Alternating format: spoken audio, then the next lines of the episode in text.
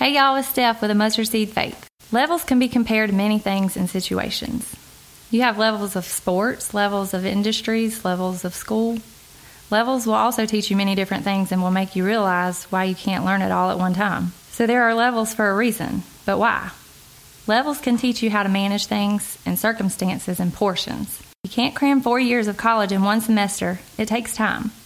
Can't become an N F L star overnight. You have to earn it by starting from the bottom, from the little league to junior and varsity and so on. The same applies to our faith. Say I have three hundred dollars left in my account and I have everything paid up, but I may or may not be short next month and I have a friend who desperately needs groceries but can't afford to go to the store.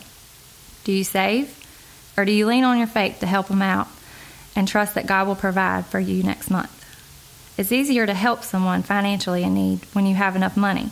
But the test of faith comes when you are limited financially, but you share the same burden that that person in need carries, so you lean on your faith to help you make the decision to chip in and help them out. It also proves what level of faith you are. Levels of faith can be evident in many ways, through serving with your time or jumping in and helping clean up a mess that would take more than just a few minutes to clean up, whether you have somewhere to be or not.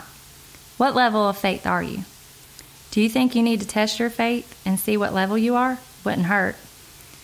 We've all heard sermons about faith and trials, but we shouldn't need to hear it from someone to remind us why we need to stay focused on God to better our relationship with Him, because other people need us. They need our time. They need our attention. More importantly, they need to hear Him in us. Build your level of faith today so that you can share with others the gift of life and how to live freely.